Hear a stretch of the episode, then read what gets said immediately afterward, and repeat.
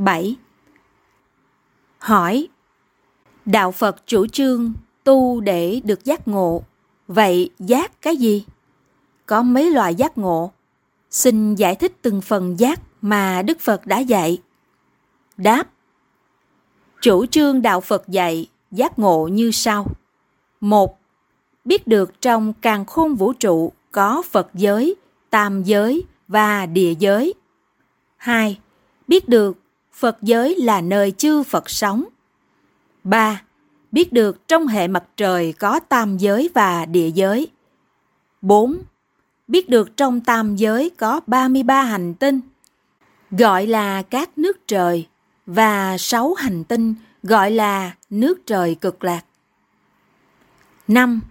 Biết được trong địa giới có 6 hành tinh tứ đại và hằng hà sa số hành tinh vật tư như kim, mộc, thủy, hỏa, thổ và điện từ âm dương, cũng như có hằng hà sa số hạt chân như.